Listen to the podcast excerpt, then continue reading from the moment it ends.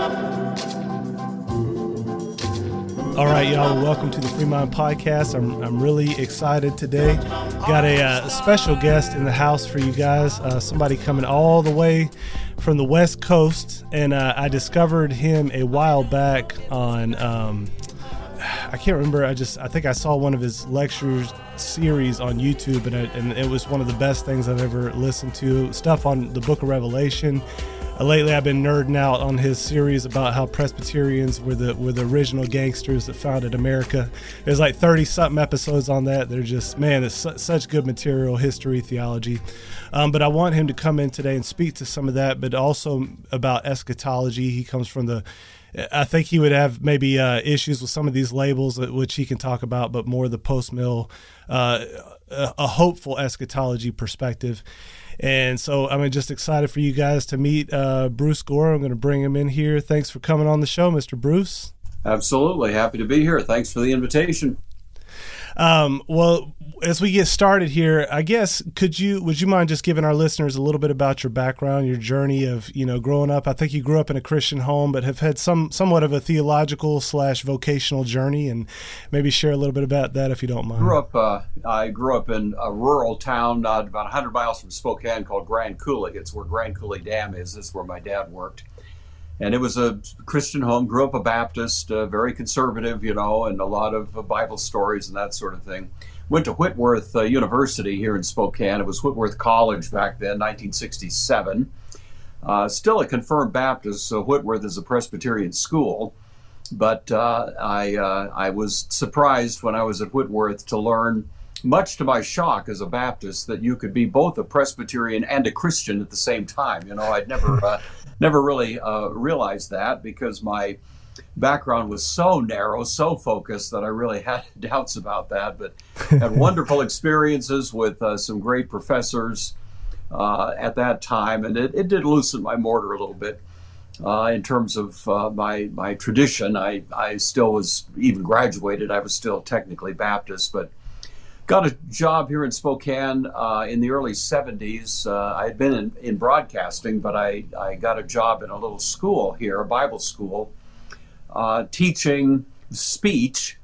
And that kind of morphed into a full time gig there. So for about five years, five to seven years, I taught at uh, this little Bible school. Taught Greek, uh, you know, philosophy, Bible, history, that kind of thing. It was sort of like my seminary, you know. I I had to teach all this stuff, and to teach it, you got to learn it. And so that was uh, uh, kind of a back door to getting a little bit of uh, training in those ideas. But interestingly enough, ironically, really, the, the school where I, where I was teaching was firmly committed to a dispensational outlook. I, you're familiar with that term, but it would be people who would really generally believe we're in the end times, believe that God is going to rapture the church out of the world, reinstate a program with Israel and that will lead to a millennium you know so that's the kind of the short version of that. And i was convinced of that. I taught it. I believed it. It was the tradition in which i'd grown up. And and what i found teaching in this little school over about seven years or so was that the more i tried to defend that view the more chinks in the armor i was running into especially when it came to teaching church history. Uh, I found that the greatest thinkers in the history of the church had never heard of dispensationalism. There had been you know some minor voices here and there that had said little uh, sort of uh, side things that you could construe in favor of maybe a, a, a, modified dispensational view, but certainly the great thinkers, you know Thomas Aquinas, Martin Luther, John Calvin, Jonathan Edwards, and so on. The, the great thinkers, uh, really of all branches of the Christian movement, uh, this would have been a totally foreign idea to them. And as I studied it more deeply, I became more and more uh, concerned that maybe I just at least at that particular part of my uh, own background and education, gotten into a, a, kind of a track that really I couldn't defend very well biblically. I finally left the school in 1980 on very good terms. Uh, you know, shook hands, everybody liked each other, but I could no longer sign their doctrinal statement, which committed me without mental reservation to a dispensational outlook. And uh, a couple of years later, I needed a job, so I went to law school and, and uh, became a lawyer, practiced law in here in Spokane for about 20, 25 years or so. Uh, later, in the early 19, in the early 2000s, uh, I was uh, confronted with the opportunity to teach at a classical Christian school here in Spokane. I'd really done enough of law that you know had kind of been there, done that, and, and was looking for something a little less stressful, and was a great opportunity. So the last uh, few years of my career, working career, I was teaching uh, in a classical school, high schoolers, mostly, mostly uh, philosophy, Bible, that sort of thing. Retired about 10 years ago. I'm fully retired now. I work one hour a week teaching Sunday school. So that's my whole gig right there. And so that's been a, a very enjoyable uh, way to, to have an opportunity to study and, and present. And so that's really the whole story right there in a nutshell. No, that's good. Um, you know, I'm not sure if I'm convinced that you can be a Presbyterian and a Christian yet, but maybe you can persuade me. I'm just kidding. Um, you know that you know the, I'm surprised you didn't do the, the normal faculty thing where you sign the uh, agreement, even though you don't believe that any. But that that's honorable of you to uh, well, to be honest a, with that. It's uh, it was an interesting uh, conversation. The, the the internal conversations I had around 1980 when I was thinking I'd need to resign uh, because of that. I had I talked to my boss in private and I told him, look, you know, you know, I've been wrestling with some of this and I just really can't sign it. And he really did say to me, well, you know, can't you just kind of postpone this for a while? You know? I mean, they, they liked me and they wanted me to keep me on, and I think he wanted me to. Uh, maybe just kind of fudge my conscience a little bit. Right. so, but anyway, I, I decided yeah. I really, I really couldn't do that, and so we we parted on friendly terms. It was just yeah, was man. Fun. Well, you you could have said, you know, I can't postpone it. Jesus is coming back really soon. That's you know, right. he might he might hold me accountable. Yeah. Um, in the wrong position. Exactly, exactly. No, but um, you know, you have an interesting Hal Lindsey story, and you know, people may not may or may not know, but he was one of the kind of large popularizers of certain versions of pre-trib rapture right. dispensational view. Can you, you know, tell our listeners about your your own interaction or story with that? Sure. Yeah, you know, Hal Lindsey, if your if your listeners aren't aware, was probably one of the most famous people in America back in the early 70s.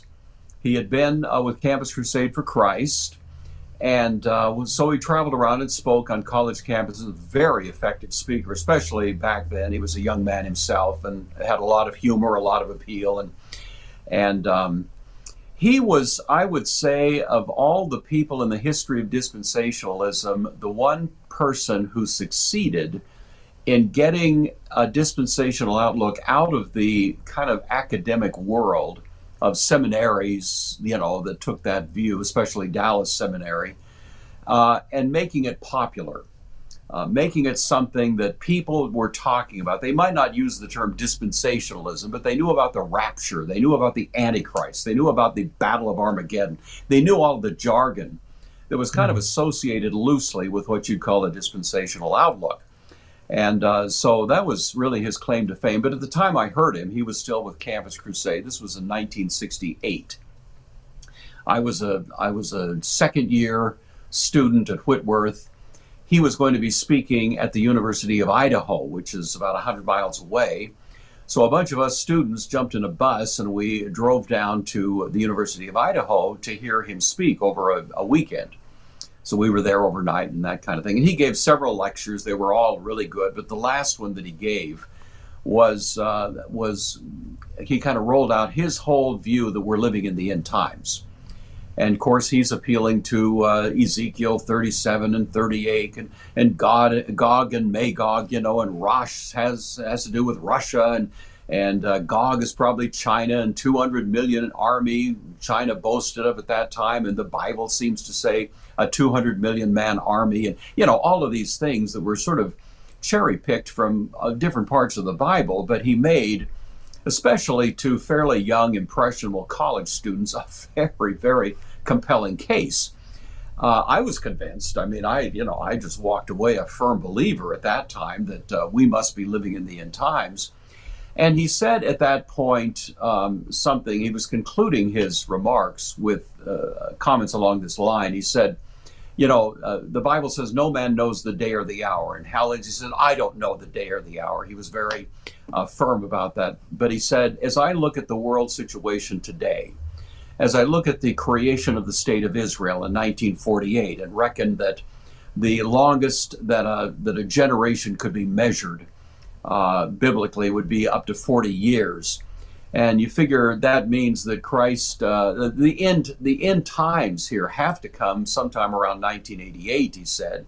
But as he considered where sort of the momentum of geopolitical events was was uh, heading, he he said uh, in this lecture, he could not imagine that Jesus, uh, that the rapture uh, would take place any later than 1975. He just thought, you know, mm. it was t- too much was happening too rapidly. It was all coming together, and he talked me into it. I mean, I was, you know, I was a firm believer, sign me up kind of deal, and. So as I came back to Whitworth, uh, I was prepared to do what people tend to do when they think they're living in the end times, namely detach from everything that has a long-term uh, focus to it. I was prepared to drop out of college, to go out, start preaching on the street corners. Jesus is coming, you know, and and uh, and, and that was really I, I seriously thought about that. When I got back to school and kind of was conversing with some of my friends, I'm very happy to tell you that some cool heads said, "Look." Just on the outside chance that Lindsey didn't get the right answer, don't you think you've only got three more years? You might as well finish up here before you go start preaching on a street corner, you know. And and uh, I'm I'm very happy. Uh, one faculty member in particular, a very influential man, a Presbyterian pastor turned college professor. Uh, really did talk some sense into me, and I, I, I appreciated that. And I think that was God's grace at work, keeping me from doing something precipitous stayed in school. Glad I did because, as it turns out, as far as I know, Jesus didn't come back in 1975.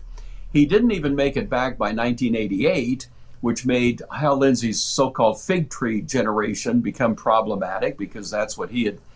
You know, he mm-hmm. he he viewed the text in the New Testament that says this generation will not pass away till all these things are fulfilled, as referring to that last generation, what he called the fig tree generation.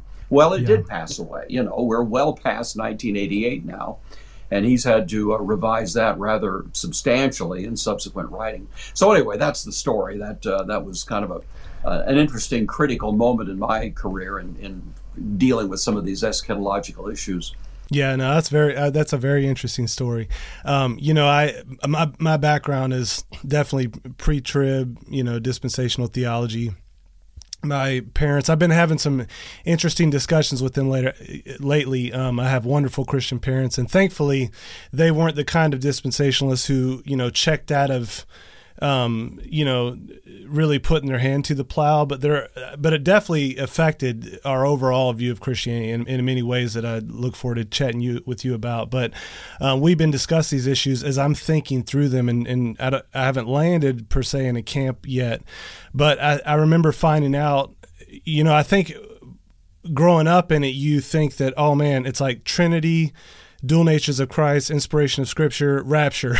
like right. it's you know, like it's been part part of like initial historic Christian doctrine all the way back. And so um, I think finding out that it was mainly rooted in uh, John Nelson Darby in the 1800s didn't necessarily mean it was false, but it was something like, oh, okay, this is this is more of a novel new view um, can you maybe just tell us a little bit about that history? Was that the the origin of what we call dispensational theology, or do people try to root it behind him, or how does that work? I think it's I think it's safe to say that it originated with Darby. Now, uh, people who've studied this are going to immediately protest. Well, no, and they can they can cite to some fairly obscure uh, voices, not many. Uh, some, well, I would say maybe one or two quite early, that said some things that do not represent any kind of full orbed dispensational outlook, but little kind of detailed statements. One in particular, just by way of an example. Uh, you know, the dispensationalism hinges on an understanding that the so-called 70 weeks of Daniel that are that are described by Daniel in Daniel chapter 9 uh, uh, that the 70th of those weeks is detached from the first 69, and that the 70th week of Daniel is in fact still in our future. So you had 69 weeks, then the clock stops, as they would put it. The 70th week is still out there in the future. And that is going to become what's commonly called the tribulation, which will be a seven year period of time uh, marked by Israel having to deal with the Antichrist and you know all that uh, that you're familiar with. Uh, well, the the um, uh, idea that uh, the 70th week of Daniel may have been detached from the first 69 is actually suggested. I'm not sure it's all that clear, but it is at least suggested by one. Uh, I won't say father. He's not well known enough to qualify. It's just a voice, and it's kind of a fragmentary comment by an early uh, character. I can't think of his name right now. I'm sorry, but uh, but who's writing? I think in the third century or so, who says something to that effect. You know that the 70th week was detached from the first 69, for, and and in the context uh, that that's the comment. Well, he was kind of a lone voice. I mean, nobody mm-hmm. was jumping on that bandwagon. And uh, but my point is, you can say little elements yeah. maybe little fragmentary elements of a dispensational outlook have in fact you know showed up occasionally uh, no great thinker no respected thinker someone that would really be you know characterized as one of the heavyweights of christian thinking in history took such a view but i can't say there's not been any hints yeah. of it so but it is darby who comes along and of course the details of his story have been disputed. Mm. Uh, some have claimed that he got his idea of a pre tribulation rapture from a uh, visionary, I think, 16 year old girl, but that's been disputed. I'm not going to take a stand either way. I think the historical records are a little bit uh, ambiguous at best. Um, there's a very good book. Uh, if your readers are, or if your listeners are at all interested in pursuing this more uh, closely, written fairly recently by a fellow named Hummel, H U M M E L, and it's entitled The Rise and Fall of Dispensationalism. Uh, it's not a hit job at all. He's just writing as a detached historian dealing with what is manifestly a highly influential movement in America, especially, but certainly other places as well. Mm. And all he does is go through in a very even handed way and trace the beginnings, kind of the, the, the moment of, you might say, the zenith of dispensational influence. He talks about Hal Lindsey, the effect that he had to sort of popularize the movement, how to this day, many people are familiar with some of the jargon of dispensationalism, like the rapture, for example, that idea. And yet he also talks about how much fragmentation has taken place in recent years that there is no really consolidated, you'd say, intellectual dispensationalism anymore, but it is still a kind of a popular movement. And it's very well written. I think a, even someone committed to a dispensational outlook would find it a very useful and, and really quite correct uh, history of that particular movement. And so, anyway, a, a lot yeah. more of the history of Darby is available there if someone wants to yeah. pursue that. For sure, no, that's that's interesting. So, in in your own journey, what what were the, what were some of the theological chinks that arose for you when you were in your dispensationalist phase? Right. I think uh, it all kind of began uh, in dealing with Galatians. I was teaching Galatians, of course, a great book, you know. But if you look at Galatians closely, you realize that Paul says a really extraordinary thing uh, chapters 3 and 4, especially chapter 3, he says point blank that um, those who are have faith in Christ are the seed of Abraham and heirs of the promises to Abraham and his seed. You know, now there's a whole, Paul's making a whole case. The case he's making is a case warning Christian people not to be seduced into thinking they have to become, as it were, good Jews before they can become good Christians with things like circumcision and so on. That's the that's kind of the case in the book of Galatians. But that statement, you see, really is the undoing of dispensationalism all by itself. Because dispensationalism stands for the proposition that the seed of Abraham are and remain ethnic Jewish people. Hmm. And that uh, the promises to Abraham are ultimately going to real, be realized with respect to ethnic Jewish people. That the state of Israel as, as it exists today is very likely a realization of promises God made to ethnic Jewish people. That the seed of Abraham, in other words, are biological and not theological. Whereas Paul uh, seems to say precisely the opposite, and in fact, a fair amount of the New Testament uh, really uh, is leaning in that direction. John the Baptist said, Don't say in your hearts, We have Abraham as our father. I tell you, God can raise out of that rock seed of Abraham that are better than you. You know, that idea. Paul says they are not all Israel just because they descend from Israel, descend from Jacob. Uh, the book of Ephesians uh, makes quite a case out of the fact that by faith people become fellow citizens in the true Israel, which is not conceived of as an ethnicity at all, but is rather a state that comes by virtue of, per, of a person having faith in Christ. In other words, if you read the New Testament kind of in a detached way and ask yourself, what is, from the New Testament point of view, the true, authentic Israel? Again and again, you get this uh, proposition developing that the people who are of faith in Christ, the people who have entrusted themselves to Him, are the seed of Abraham. Because as Paul says in Galatians, the promise was not made to seeds, Paul says, as of many, but as of one to his seed. And that seed, says Paul, is Christ. And if anyone is in Christ, mm. then he is derivatively seed of Abraham. But if anyone is not in Christ, he is not seed of Abraham. So a person can be a perfectly legitimate ethnic Jew, but if they don't have faith in Christ, they are not seed of Abraham. Uh, Paul says in Romans uh, 2 28 and 29, he is not a Jew who is simply one outwardly, nor is circumcision simply outward in the flesh. The true Jew is one inwardly. True circumcision is of the heart. You know, those kind of statements are sprinkled through the Bible, and, and dispensationalism hinges, it relies as a linchpin of its whole system on the idea that the seed of Abraham remain people who are defined as seed by ethnicity.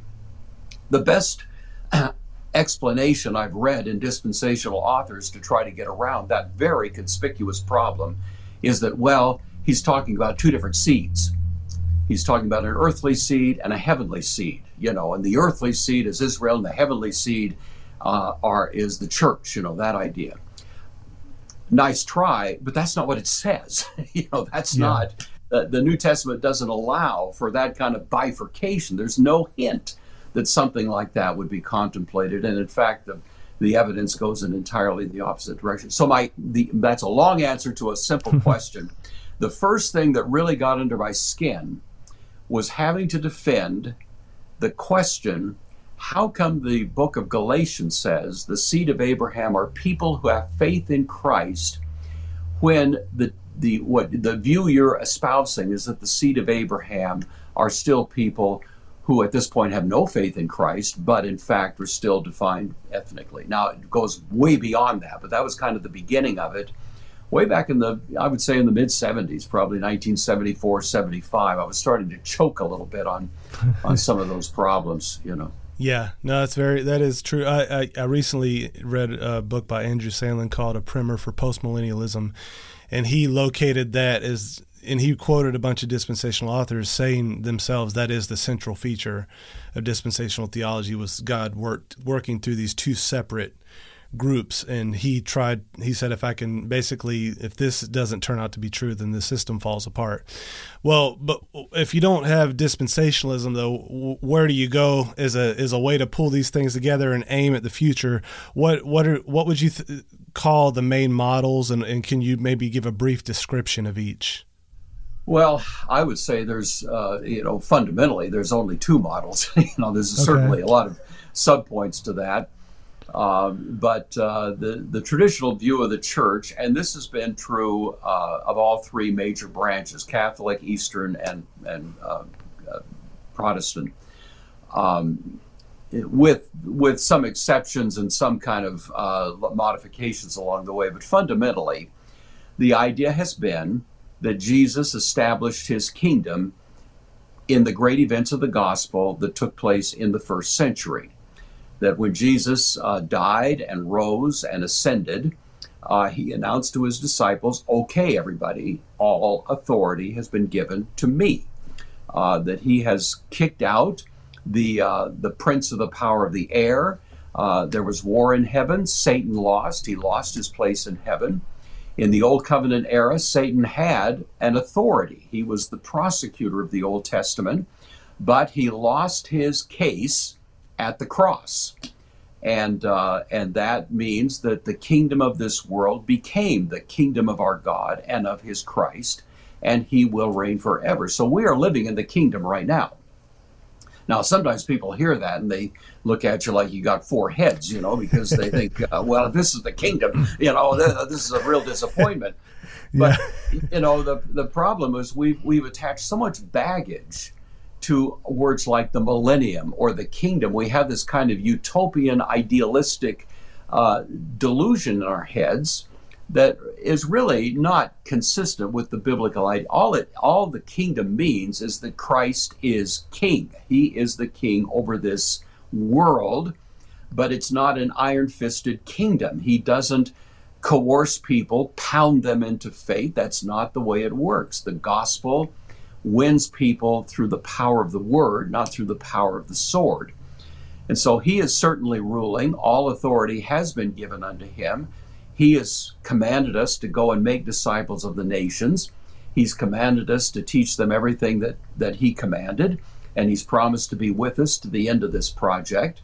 And uh, we have every reason to believe that a time is going to come in history when the knowledge of God will cover the earth as the waters cover the sea. That, you know, we have uh, we have a a great project that's underway, but it's a long way from being finished.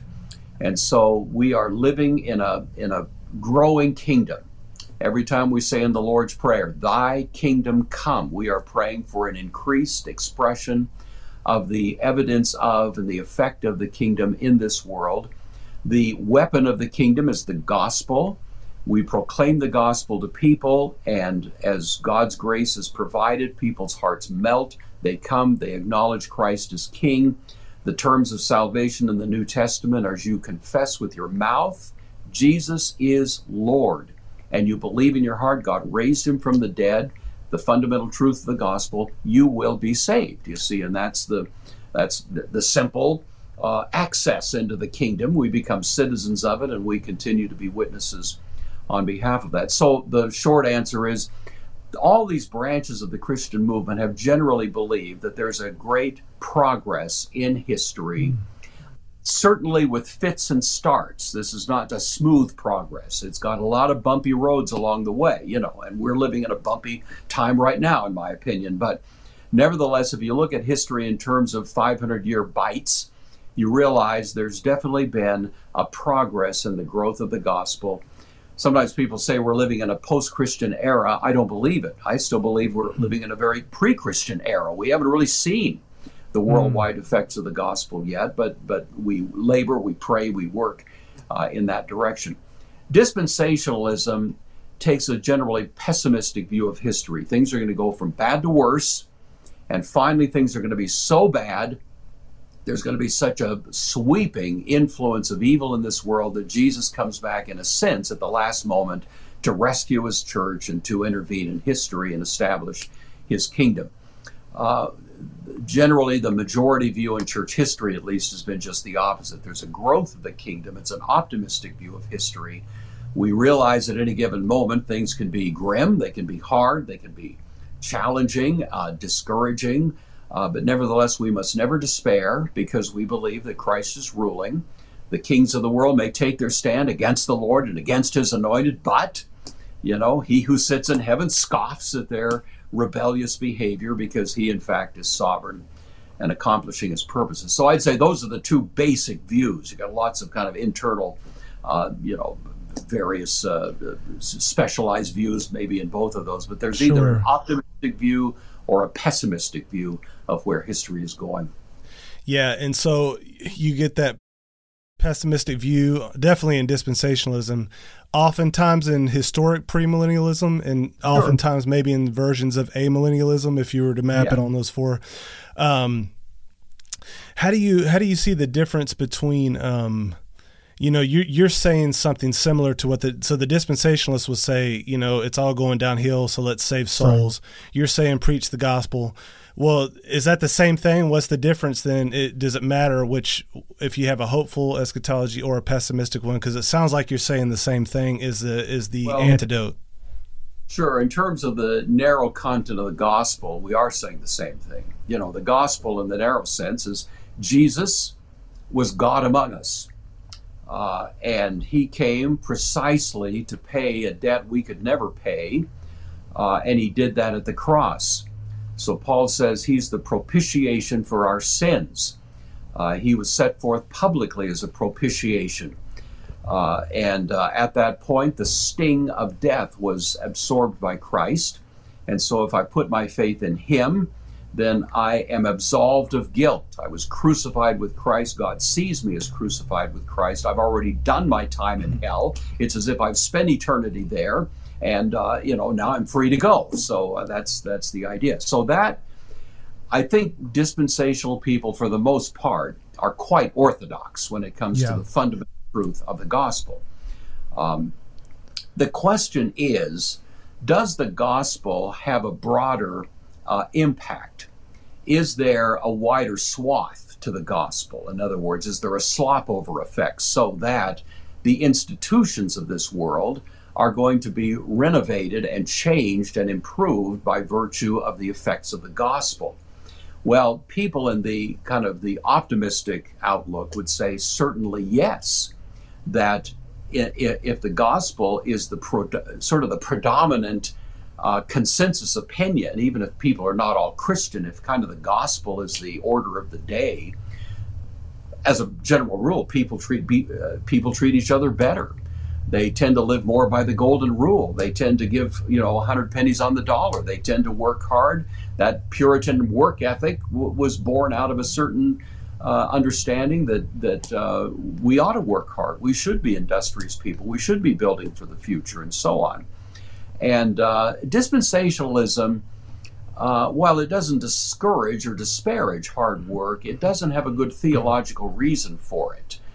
Uh, J. Vernon McGee was a very famous and popular uh, dispensational preacher. I used to listen to him all the time because I was in radio, you know, and for a time I was in Christian radio.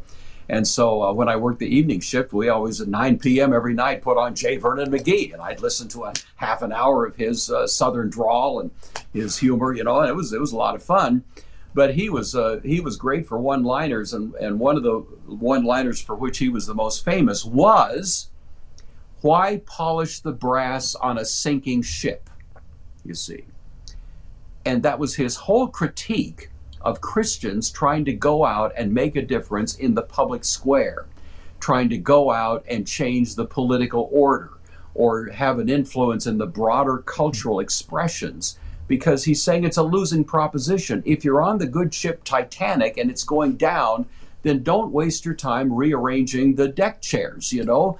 You got to preach the gospel, you got to get some people in that lifeboat because this baby's going down. Well, the reform tradition that I represent and others like it would say, well, we're not so sure the ship, the ship Titanic is going down. Uh, it certainly can be in trouble at points, and we should be doing everything we can to salvage it. But maybe we should be thinking about uh, the the political implications of the gospel. I mean, you know, the United States of America was founded by people largely influenced by the Reformed tradition from Calvin through John Knox and the Puritans in England and so on. I mean, that was the that was the, the cultural outlook. They would have they would have just been horrified at the idea that this is a losing proposition. Jonathan Edwards was robust in his conviction that what we're doing here is a great experiment that's going to realize a city on a hill. There's going to be uh, wonderful positive things that are going to happen in the world because of what we're doing. It's a very different view, and I'd say that is where you'd really locate uh, probably the most dramatic difference between a pessimistic and more of an optimistic view of what is yeah. happening.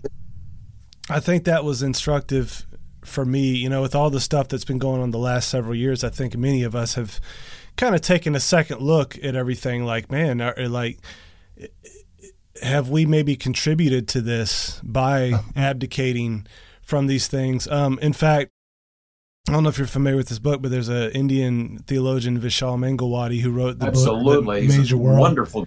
Yeah. Yeah, yeah, and so you know, I've heard him. He kind of speaks strongly at times, um, yeah. but he, you know, he. I heard him in an interview once, and he he really laid a lot of the blame at the feet of dispensational theology for for what has happened to America. Yeah. And at the time, I didn't have really much of an understanding of any a, a, different kind of Christianity. So when I began to look at like some of your material, others, uh, Joe Boot on the Puritans and Calvin, and and how that really really built this nation that was really eye opening for me, and, and it made sense of man. You know, you get some dispensationalists who do good work, but it but the system itself tends to push in the direction of exactly what you said. And so, what what was it about? What was the theology of the Puritans and Calvin that um, contributed to the founding principles of America that we're sort of running on the fumes of? Yeah, well, the you know the the um, it, you'd have to really say it was Calvin Augustine, um, in his book *The City of God*, laid out a roadmap that stood for the idea of a growth of the kingdom of the city of God in this world. Uh, many people would say he's amillennial uh, because he doesn't describe a kind of uh, thousand year period at the end of history. I, I actually don't like the term post millennial too much. I don't usually use it. That's technically what I am. So I'm not dispar- disparaging that, but I prefer to call my view a theology of hope. I think that is a little bit closer to the mark. But uh, but because Augustine didn't define a kind of future thousand years, so-called golden age, uh, he's sometimes called amillennial. Be that as it may, he did describe a growth. He believed that the city of man versus the city of God is going to lose in the long haul. The city of God is going to keep growing, and that's really the case he makes. Now, the he was, of course, uh, a, you know, an important character in the Roman Catholic Church, and the Catholic Church, I think, took that ball and ran with it but may not have run with it in quite the way that Augustine would have preferred. I, I think they really believed that this growth of the kingdom was going to come in some large part through coercive power. It didn't happen immediately, but of course, with the collapse of Rome and with the rise of, you might say, ecclesiastical Rome and the missionaries, monks that went out and preached in Northern Europe and elsewhere, uh, they became very, uh, over time, I mean, you know, over several centuries really, became extraordinarily important and gained a great deal of political power. Hmm. And unfortunately, the political power that the church acquired uh, translated into some fairly conspicuous political corruption. Uh, so that to be a churchman became less of a spiritual leader and more of a political, uh, you know, person wielding that kind of power. And certainly that just led to some a very a very dark chapter in Roman Catholic history. My I have very close friends who are Roman Catholics, and we talk about this, and they readily admit that uh, you know the the popes of the late Middle Ages uh, Giovanni de Medici and uh, some of these guys, you know, they were really not models of Christian virtue, and uh, they're they're the first to allow that that Luther had a good reason to be objecting, you know, to mm. kind of the the the, uh, the uh, state of the church at that point. Luther comes along; he really does recover the heart of the gospel, but Luther, uh, because he was under a a, a political protector, Duke Fred, Frederick, had to be pretty cautious about the political overtones. He wrote on political matters, but he didn't really do it in a way that Calvin did. Calvin, a generation later, uh, in, in, really fairly relative freedom in Geneva, there, uh, did develop much more uh, thoroughly an idea of the growth of the kingdom. It really, you'd have to say, in Calvin, it's quite clear, quite conspicuous that he believed that history is going somewhere, that we're not in a static situation. Uh, it's certainly not going downhill, although he had every reason to think it was going downhill in his day, but he nevertheless believed, based on biblical evidence, that history is going somewhere good and that that should be what Christians are working toward. John Knox showed up in Geneva. He was a refugee there when Mary, Bloody Mary, was ruling in England. And John Knox just absorbed wholesale this Calvinistic outlook, not only the theology of Calvin, but kind of the political outlook, and went back to his home nation of Scotland and did everything he could to reproduce that Calvinistic vision in Scotland. So the Scot Presbyterians are the effect of that. Same thing happened in England with the English Puritans. They were they were of the same general outlook. They just went by two different names, the Puritans and the Presbyterians. And by far, most of the people that came to the New World, uh, escaping increasing persecution both in Scotland and in England, were, of course, from that Presbyterian and Puritan outlook. And it's no surprise, therefore, that that uh, that was just taken for granted. That part of what was happening here in the colonies, and eventually in our uh, establishing this uh, uh way of life that we've enjoyed for so long, uh, was born out of that kind of reformed theology.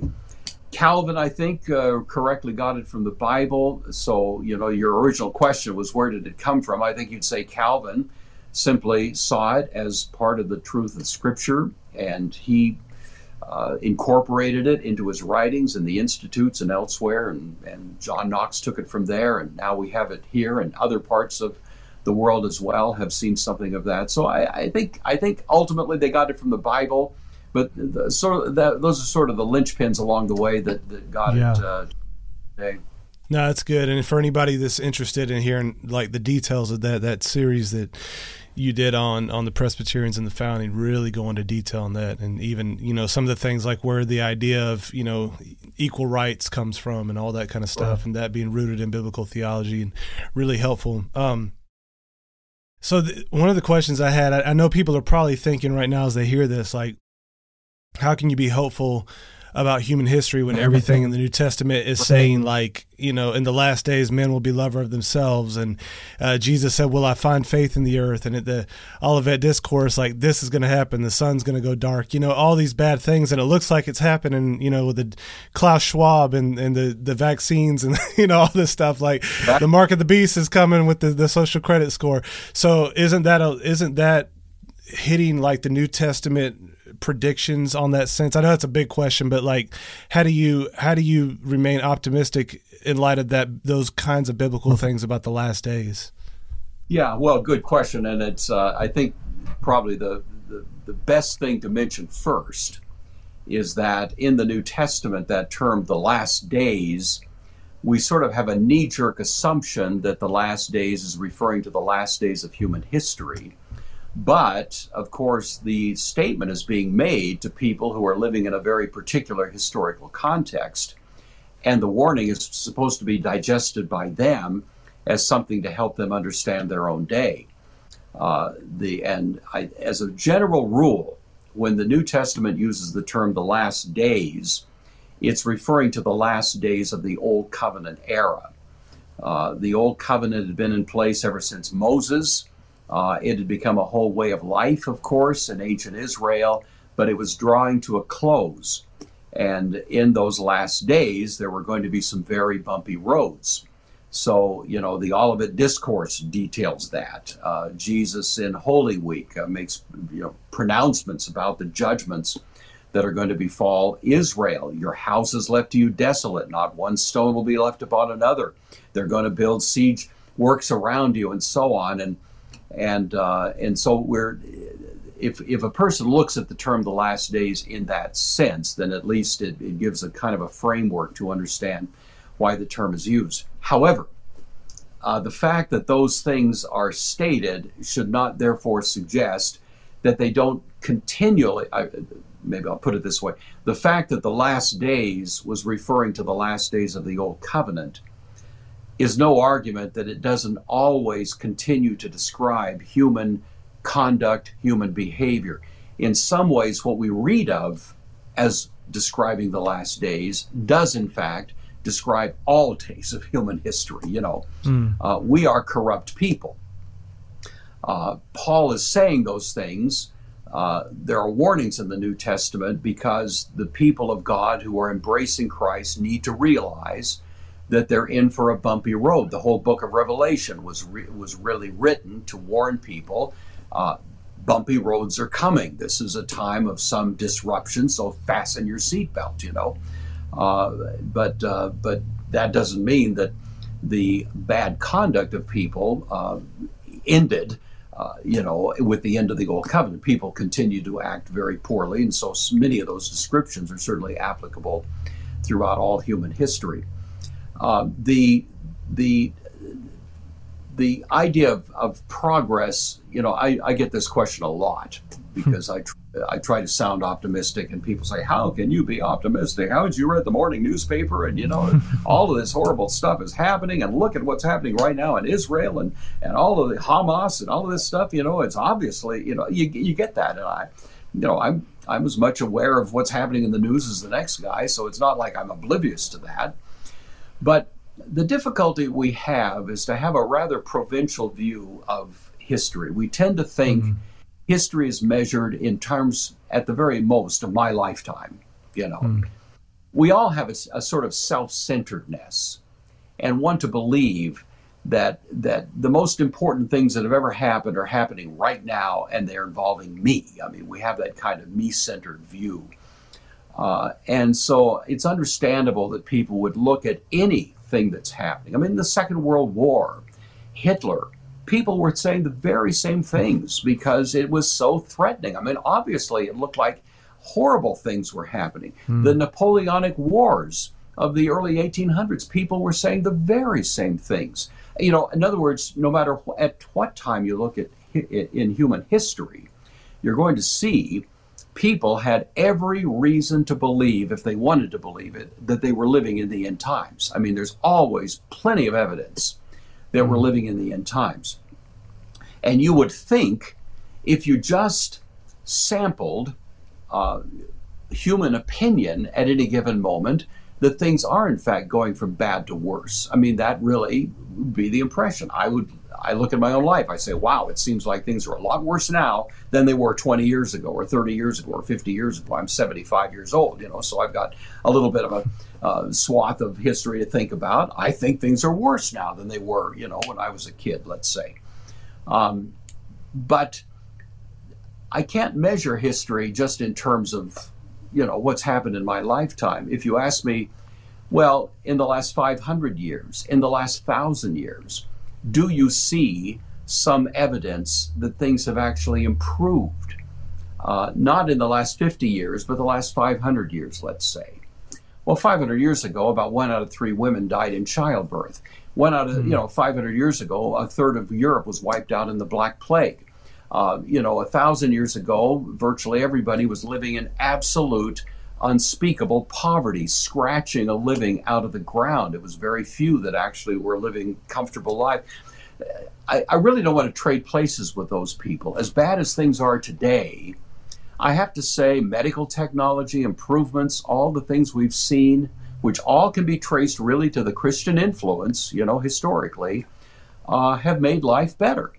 It ain't perfect, it's not pretty, it still can be pretty ugly at times, and yet the long term effects of the gospel have, in fact, measurably improved the human situation. There's a great book, I've mentioned it on some of my lectures, so you may be familiar with it, but uh, it's called Under the Influence by a guy named Alvin Schmidt. And he details 2,000 years of the Christian influence. That's what he means, under the influence. And it is a, it's a stunning argument in favor of all of the positive benefits that have come by virtue of the influence of the gospel. Vishal Mangalwadi, that you mentioned, is a wonderful voice arguing. He wrote a book called The Book That Made Your World, and he's arguing that all of the great advantages that we used to call Western civilization, you know, come from the Bible. And it's a he's a very, you know, a profound intellectual, and, and everything he's written is worth reading. So my point is, we have to take the long view. You know, I've got some money in the stock market. Well, the stock market sometimes goes down. I don't like it to go down. I like it to go up. But uh, when it goes down, I have to say, well, you know, that's kind of the way it can be in the market. But if I look at the market not in terms of what happened in the last 30 days, but maybe what happened in the last 30 years, Well, manifestly, any chart of the market is going to show a very steady improving uh, value. I mean, it, it, the market trends up, even if at a given moment it's it's going down. I think the growth of the kingdom is a lot like that. I think the yeah. trend has been up measurably, irrefutably, even though at any given moment it may look a little dicey. Yeah, no, that's that's helpful, man. We're uh, we're coming close to to our time here, and I've got a whole other page of questions, so I'll have to have you come back in the future. But um, I'll try to narrow it down to just a couple more. Um, so one, I know, you know, hearing that the last days was referring to that first century can be, you know, mind blowing for people that d- don't have a background in that understanding which is sometimes called partial preterism, which I know you have problems with that label for different reasons as well. But um, can you just maybe talk a little bit more about um, is that like a is that a newer because some people are saying man there's this new doctrine sweeping through we're saying everything happened in AD 70 and this is um, has has that been around in church history at all like interpreting some of those things along those lines and then if you do that how do you draw a principle to not kind of go all the way to the full preterism yeah. Okay. That's a that's a great question. That is worth a whole different conversation. oh, give give the Cliff Note version, and we'll have it. We'll yeah. have the fuller version right. down the road. There's uh, uh, the the um, the term preterism.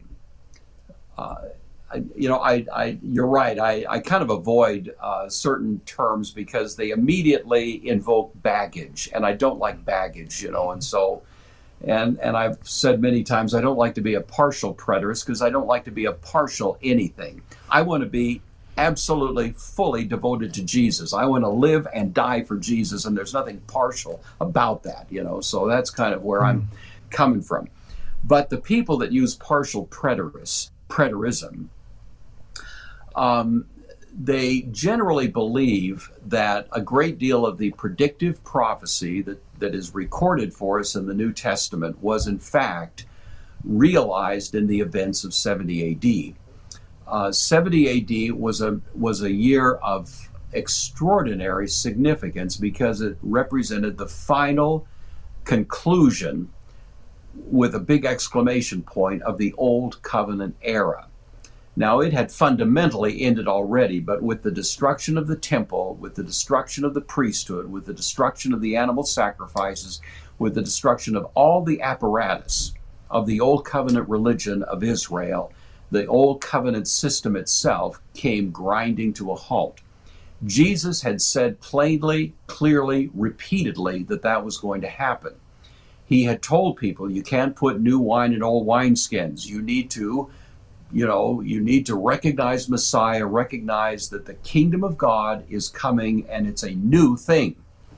It's certainly continuous with the old. This is not what some people slanderously call this is replacement theology. Nothing's being replaced. True Israel was true Israel in the Old Testament, but it was in the apparatus, the external visible structures of the Old Covenant, the temple and all of that. That was scaffolding. When the new covenant rolled around, the scaffolding was removed, but true Israel remained. So there were people who were circumcised in their hearts in the old covenant, and there were people who were circumcised in their bodies and not in their hearts in the old covenant. In other words, there was true Israel all the way through. Well, now the scaffolding is gone. Now the true temple is visible. It's the people of God. Now the true priesthood is visible. It's Christ first, and the priesthood of all believers. Now the true sacrifice is visible. It's Christ who was the true sacrifice, not animals. They didn't atone for anything, you know. And so that the the transformation that occurred in the first century, uh, especially at 70 AD, is not to be underestimated. My own hmm. view, I think the view of the best you know, scholars on this is that Revelation is describing the tumultuous events surrounding the end of the Old Covenant era, all of which consummated in 70 AD. And um, so that that is the uh, uh, reason that that date is so important. Now, some people, you know, give them an inch, take a mile. And so they think, well, if some of the predictive prophecy in the New Testament was realized in 70 AD. Maybe all of it was, you know, and those are called full preterists. I call it radical preterism. Uh, it's going too far. It be it is technically heretical because it it is uh, uh, contrary to the classical creeds of the church, all of which say that Christ is sitting at the right hand of God the Father Almighty, from whence He will come to judge the quick and the dead. I believe that. I believe history is going somewhere. I believe that the kingdom is under construction.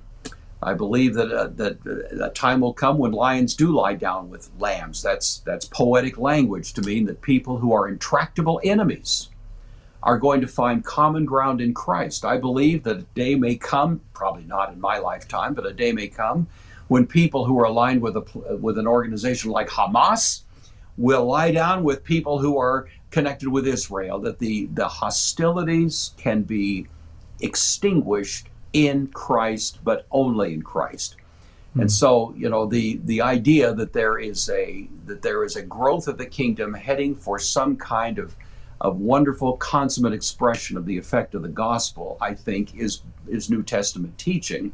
And that keeps me from being a full preterist because I think history is still heading toward a great consummate moment and that at that point Christ does return. There is a last day, there is a final resurrection, there is a final judgment, and that still lies in our future. I hope that kind of gets at your question. But. Yeah, no, that's a great that's a great start. Like I said, I think we there's so much more we could dig into there. We'll have to you have to save that for a future time.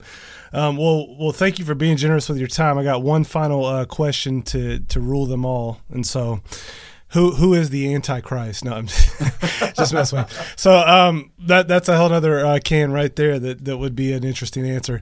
But what I what I would ask you to end up with today is, um, you know, I think that many of the folks now that are kind of like giving the rapture message and say, well, here's what here's what we do in this moment. We just gotta you know get back to prayer, kind of like in like get our inward life right and then you know kind of save as many souls as we can.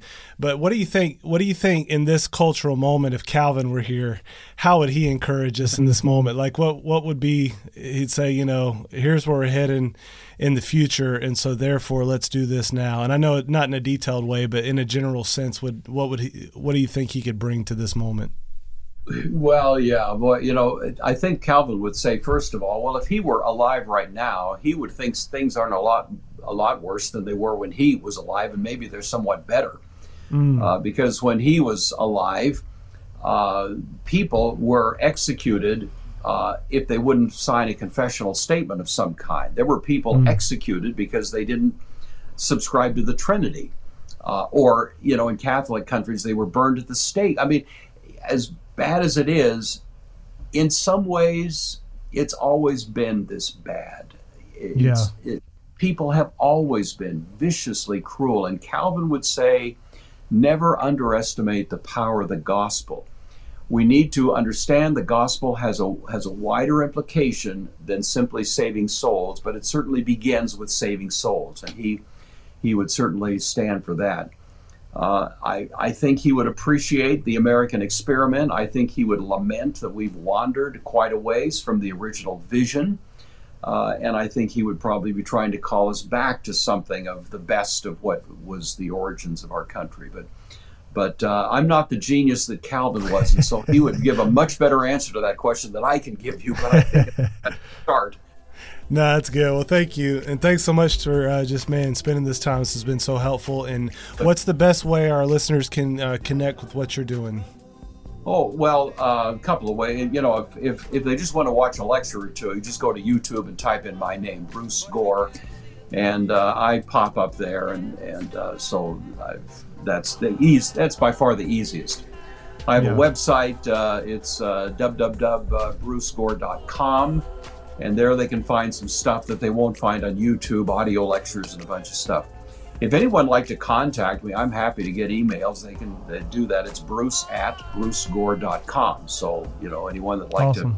to uh, send me a, a, a, message of some kind or a question, I'm happy to entertain awesome. those as, much as I can. Yeah.